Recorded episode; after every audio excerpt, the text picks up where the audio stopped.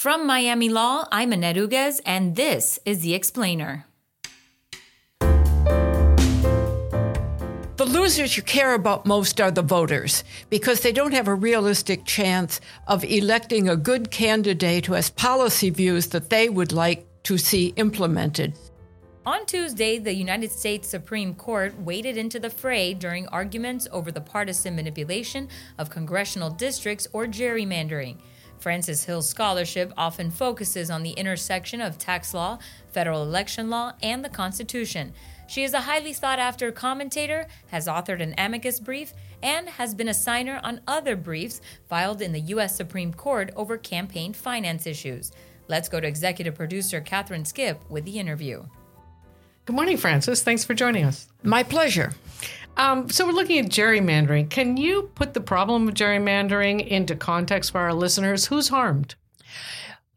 Well, gerrymandering is a long established process in which partisan maps are drawn to create advantages when you divide a state into single member districts. For example, for purposes of congressional elections or state legislative elections. And it involves two processes widely known as cracking and packing. Mm-hmm. You either take a clump of voters who all tend to see the world pretty much the same way and vote the same way, and you divide them in half. Mm-hmm that's cracking, or you pack a lot of voters into a district with a few other voters to dilute the vote okay. in particular ways, all of which is designed to produce districts that are very hard for even the worst candidates to lose. Mm-hmm. And that creates partisan advantage. So, who are the losers? The losers you care about most are the voters because they don't have a realistic chance of electing a good candidate who has policy views that they would like to see implemented. So they can't contribute to a majority for climate policies or um, pro gun or anti gun policies or war or not war in particular instances.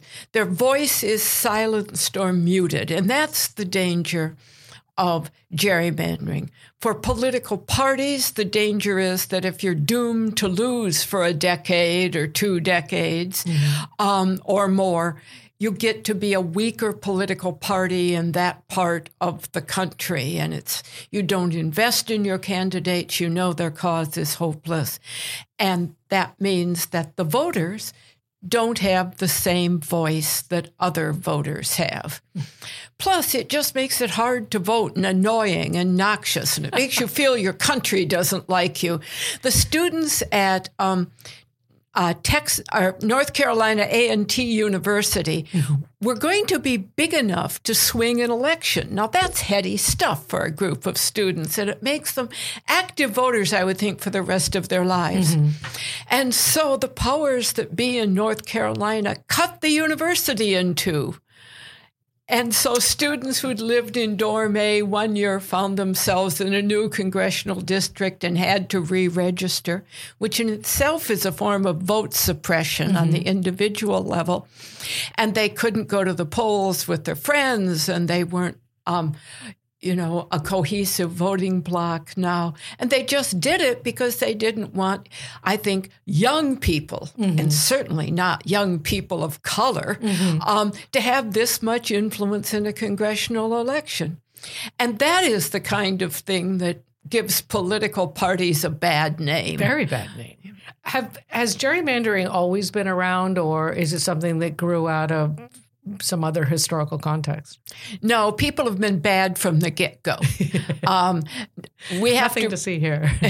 we have to remember that um, as a Tanzanian a farmer once said to me long ago when I was doing research there, Watu ni Watu, which is a little rural Swahili rendering of the expression people are people. Mm. And there were people back in the 1790s and early 1800s too.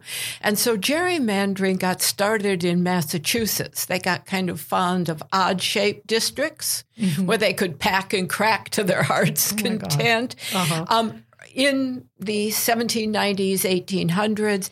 And um, they somehow associated this with a famous Massachusetts politician who had been a vice president, who had been a governor, Elbridge Gerry, and that's how it got the name gerrymandering.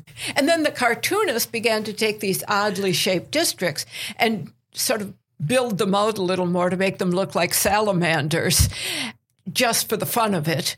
And so it was off to the races with the negative mm-hmm. view of trying to win elections by defining the district. Mm-hmm. And um, I, I take gerrymandering very seriously now. I always took it seriously, but now it's gotten to be a toxic factor in our politics because it's possible to use the wide array of data about each of us mm-hmm. and to do models of our behavior and figure out whom we're likely to support. And with modern computing, just any old laptop, which is now so powerful, mm-hmm. that you could actually gerrymander a whole state with your laptop. And they do. And you just generate thousands, literally, of maps mm-hmm. on your little laptop. And you um, begin to deprive people of the full value of their vote. In this um, process. And so the capacity to go down to the individual voter level and decide where that individual should vote mm-hmm. seems to me like an intrusion on the right of voters to be able to cast a ballot and have it count in about the same proportion as everybody else's ballots. And that's just not true. Mm. Well, that brings us up to the Supreme Court this week uh, that heard two gerrymandering cases, one favoring the Republicans and one the Democrats. So, why these two cases? Were they the worst of the worst? Well, they're both bad, but the Supreme Court is very leery of all voting rights cases, in fact. And it may be odd to say so for a court that installed a president in the 2000 election by just saying that we in Florida were too slow in counting our votes and they were through now and announced who was going to be president, mm-hmm. which is quite dramatic, really, for a group of judges who generally have some view of abiding by law. Nevertheless, after this and the pushback they got from it, mm-hmm. Um, their instinct that voting rights and political party issues and voting issues are all quite toxic and dangerous for the court as an institution. And so there is a long running debate in the Supreme Court about whether they should hear these cases at all. Mm-hmm. And they try their best to make them go away, either on grounds of standing, that the plaintiffs really aren't going to be hurt, mm-hmm.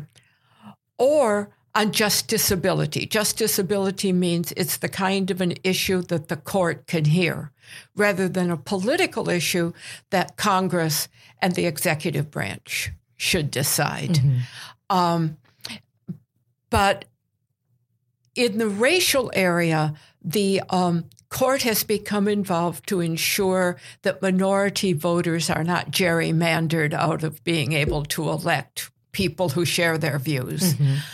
But in straight partisan gerrymandering cases, which is what the court has before it now, they have never decided a partisan gerrymandering case. They always find some reason why they can't decide. Mm-hmm. So um, that's how these cases developed. Um, gerrymandering cases are a set of cases that have almost automatic cert before the Supreme Court, not quite. Um, and so the Supreme Court can't just duck them mm-hmm. as they can set their calendar of cases otherwise by granting or denying um, a petition for certiorari. Um, and so these cases were kind of long, festering cases. Mm-hmm. The um, North Carolina case, um, which certainly is one of the worst of the worst, has been up and down the federal courts mm-hmm. for a long time now.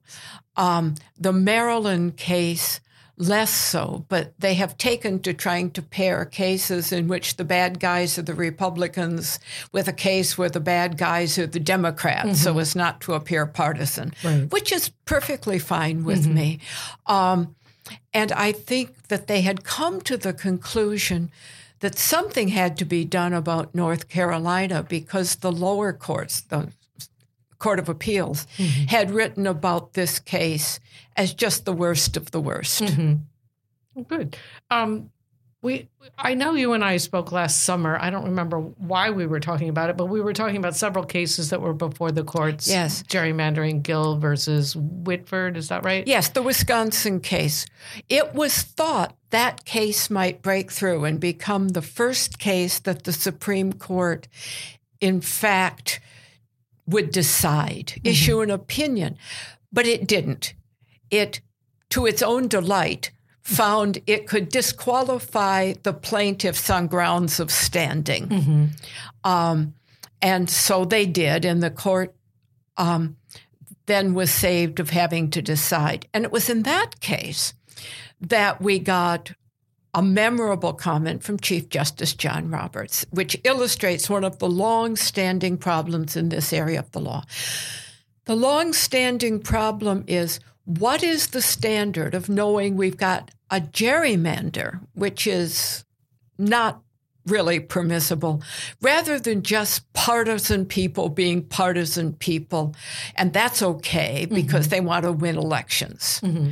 Um, and so Gill versus Whitford had introduced the use of new high powered metrics generated by computers. Um, and Chief Justice John Roberts looked at these metrics and he said, This is sociological gobbledygook.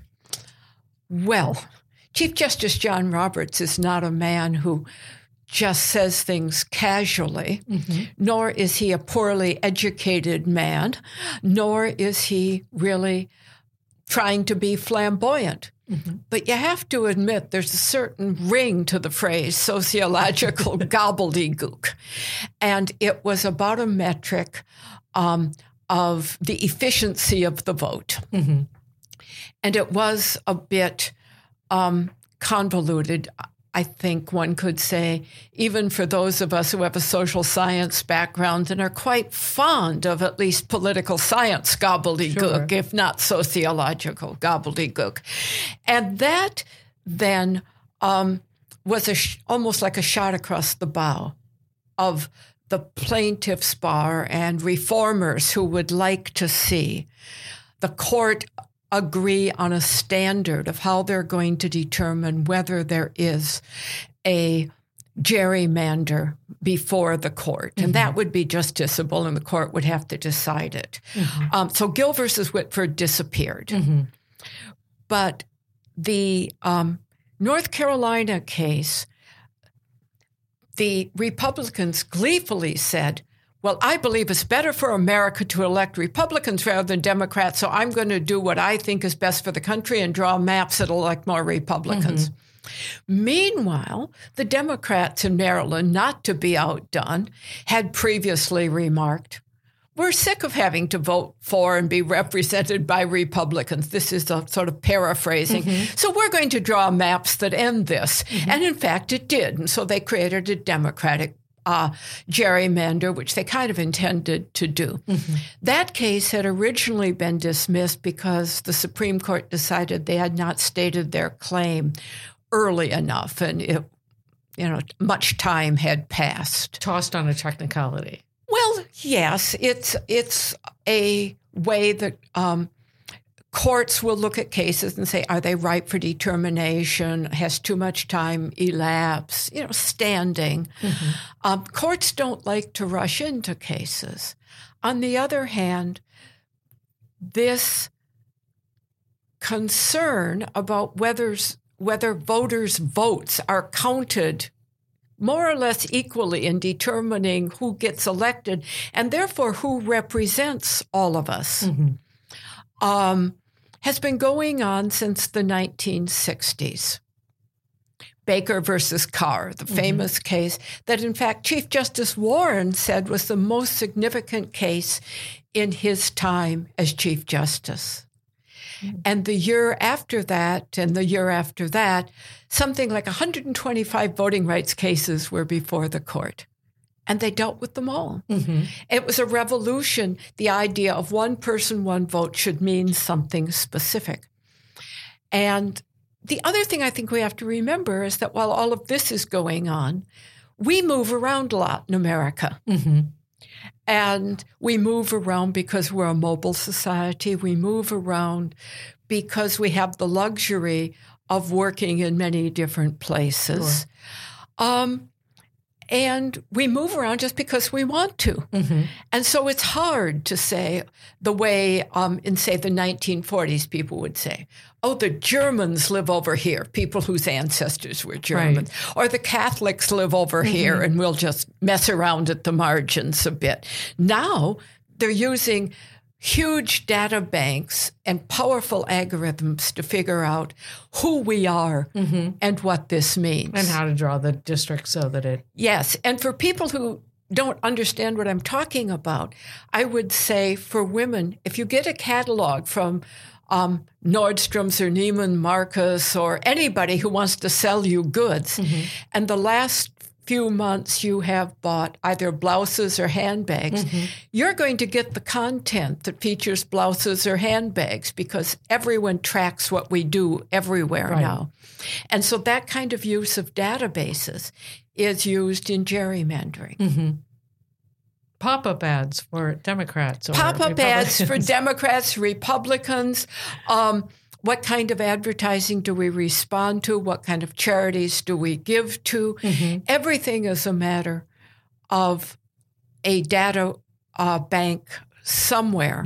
And we no longer have control about any data about ourselves. So all of this is used from everyone from the places we like to shop to the candidates and parties who are shopping for our votes or at, or trying to nullify our vote. Like Cancel us out. and saying to us in effect, go to the polls, knock yourself out, stand there for over an hour. We don't care. We've gerrymandered your vote out of significance. So, uh, listening to the arguments, uh, was there any foreshadowing as to how they'll rule? I'm probably the worst person in the world to ask because I have never found oral arguments to reveal very much. Um, some justices seem just to like to play. Other justices like to lay down markers to show how broad minded they are um, or how erudite they are. Or sometimes they just like to say mischievous things like sociological gobbledygook to the amazement of everyone. Um, but in all seriousness, I don't have much confidence in oral arguments of being highly predictive of outcomes, mm-hmm. especially in this area, because I think the justices understand this is a problem. They understand that we as American voters think this is a problem. But it's very hard to agree on metrics mm-hmm. to decide what constitutes a gerrymander. And they know that once they decide one case, there will be a hundred or two hundred or however many. We're going to have redistricting again in 2020 after the 2020 census. And the census is being litigated Sure. to just show you, I mean, how difficult things are. So I would personally be somewhat surprised if they decided very much in these cases. But I am so frequently wrong about predicting the outcome of Oh, the I court. doubt you're ever very Um, wrong, Frances. Oh, I am. um, that I don't think any views I may have would be worth anyone's listening to. On that note, um, what's the perfect one person, one vote? How do we ever get back to that or start that? We don't. Not, and I don't think conventional solutions to gerrymandering and map drawing are going to do it. I think that we may vote, move toward systems of voting that in some ways are pushback against the math and the algorithms algorithms of gerrymandering and use things like ranked choice voting, mm-hmm. which I kind of would worry about because that would allow for a lot of mischief too. Can you Um, explain what ranked voting is? Well, we, we vote by what's our first choice, what's our second choice, what's our third choice. And there are people who believe passionately that this pre- allows for a result that more accurately reflects the representational preference of the voters. It. And it's being used in municipal elections in California now, where there is a lot of interest in voting reform. Mm-hmm. Partially, I think, because they're such a large state mm-hmm. and they see so many types of problems because they're so large all within the borders of you know California. Mm-hmm. Um, but so I think we tend to be away a ways. But I also think it is vitally important to fight these gerrymanders. Now, this is going to sound counterintuitive, like a hopelessly romantic, lyrical voting reformer. To which I probably plead guilty, but I think I'm a hard headed, romantic, lyrical election law reformer. I think if we don't fight the gerrymanders, both parties will just run amok mm-hmm. and forget about us, the voters. And I believe in fighting every battle for decency, honesty, and representation in voting, just to serve notice to those who would represent us that we have strong views on these topics and we expect decent, honest, representatively honest elections. And if not, we're going to gather together with our million or two closest friends and litigate. Excellent. That's a very emphatic last word. Thank you so much for joining us. My pleasure.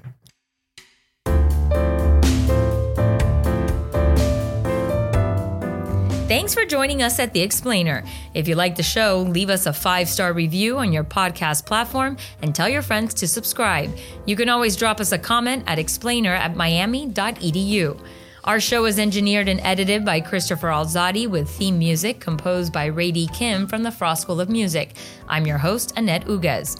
Today's show was brought to you by the Managing Compliance Across Borders program at Miami Law, June 26th through the 28th.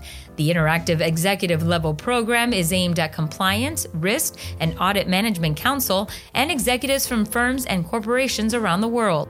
For more information, visit www.law.miami.edu backslash CLE.